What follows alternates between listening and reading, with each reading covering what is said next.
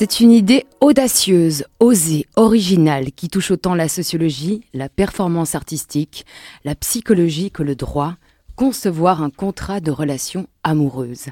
Début 2020, l'artiste genevoise Jeanne Spetter a concocté un contrat type composé de 14 clauses, le contrat de relation amoureuse de qualité. Nombre de nuitées, de rapports intimes, d'habitus aussi comme se prendre la main, se donner des surnoms, tout y est. Le 8 janvier 2021, Jeanne, pardon, signe un contrat d'un an avec Mike. Commence alors la deuxième étape de cette performance, vivre le contrat. Ils vont alors explorer la notion de relation en pleine pandémie, alors que confinement, quarantaine, isolement et mesures sanitaires bouleversent notre quotidien. Ils ont finalement mis un terme à leur contrat en novembre dernier, mais le contrat avait aussi prévu une clause pour cela. Jeanne Spetter, tu es avec nous, bienvenue. Bonjour Jessica. Alors on imagine que tu digères encore cette expérience aujourd'hui, pourtant la performance n'est pas finie. Où en es-tu? Euh, Oui, alors le, contrat a pris fin, euh, donc euh, la, temporalité du contrat c'était le... On a signé le 8 janvier 2021 et donc même si on a rompu avant terme, j'ai continué à documenter la rupture et donc le, le contrat s'est vraiment fini le 8 janvier 2022. Euh, Donc je suis encore effectivement un peu en train de digérer.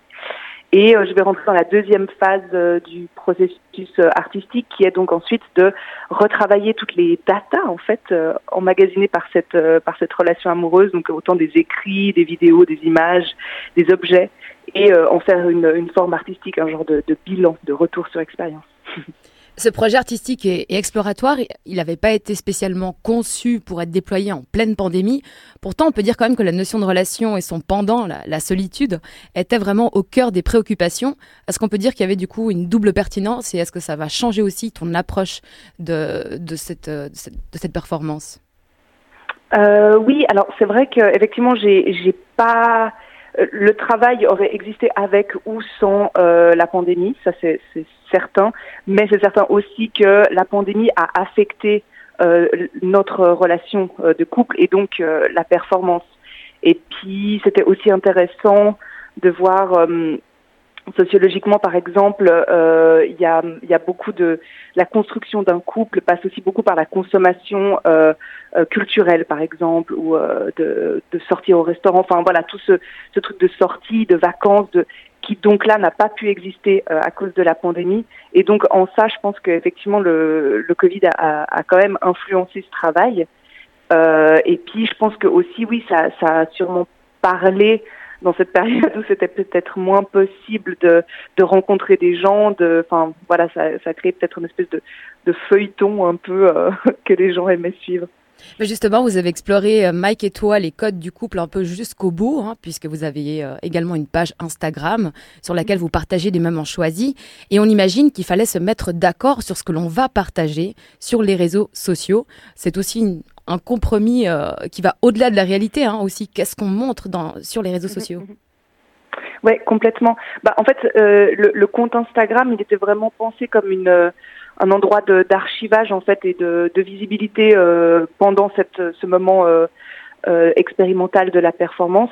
Donc que les gens puissent quand même voir ce qui se passe avant que je, je fasse un compte rendu.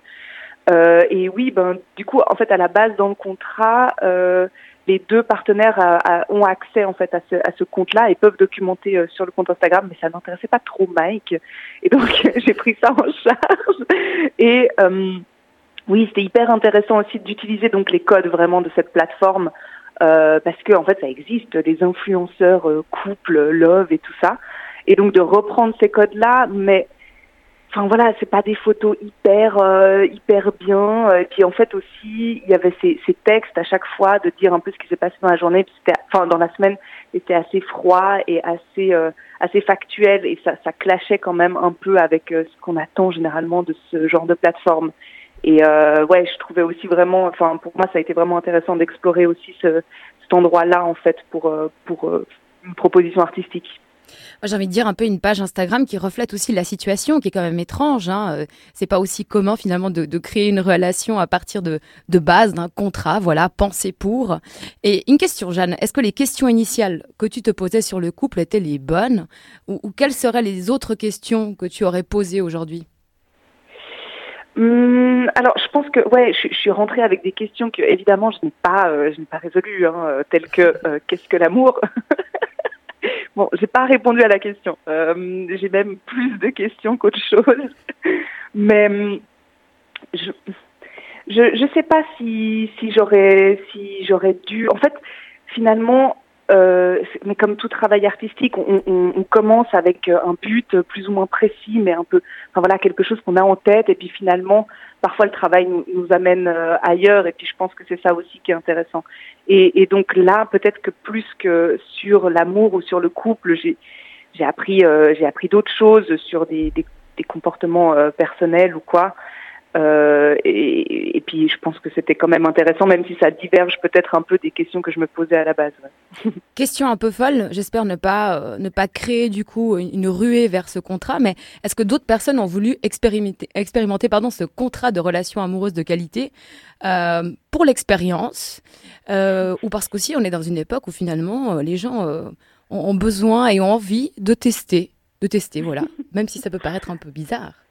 Non, mais c'est une, c'est une trop bonne question parce qu'en en fait, oui, du, bon, le, le, contrat, il est pas, euh, je l'ai pas rendu public euh, parce que, parce que, et il le sera, euh, il le sera par la suite, sûrement un moment quand j'exploiterai tout ça. Mais oui, on m'a beaucoup demandé d'avoir accès au contrat. J'ai reçu même des messages de personnes qui se mettaient en relation, qui commençaient une relation et qui voulaient le contrat comme une espèce de, de marche à suivre. Et donc, enfin, c'était pas, moi, je, suis pas en train de, de, de, de programmer euh, l'amour du futur. Enfin, je, je déconseille fortement. Jeanne Spetter, qui sait, qui sait, est-ce que vous allez pas tenter votre contrat, euh, votre contrat? Euh, S'aimer, tisser des liens dans un sens large, hein, au temps du Covid. Qu'est-ce que tu retiendras de, cette période, même si elle a été un petit peu aussi un peu effacée, floutée, vu a comme cette expérience qui est d'abord humaine et personnelle aussi, en plus de performative. Mais qu'est-ce qu'on pourrait retenir de, cette période? Ben que justement ces relations sont, sont nécessaires quoi et puis que seul ça ça fonctionne pas alors là bon c'était une relation euh, un peu spéciale mais je crois que c'est enfin c'est un peu ça qu'on retient. Non qu'en fait euh, isolé euh, seul on, on, a du mal à fonctionner. Après j'aimerais quand même nuancer. C'est pas euh, je pense pas que la relation amoureuse soit euh, le, la relation la plus nécessaire. Enfin, je pense aussi qu'il faut un peu nuancer cette hiérarchie et que en fait les relations amicales ou familiales ou quoi sont, sont peut-être aussi euh, très très importantes et très intenses euh, et parfois plus que des relations romantiques. Donc les relations en général sont sont nécessaires et puis je trouve que ça a interrogé aussi un peu la place de la relation romantique dans dans, dans les quotidiens. Enfin, je sais pas, en tout cas pour moi, c'était un peu ça. Oui, bonjour.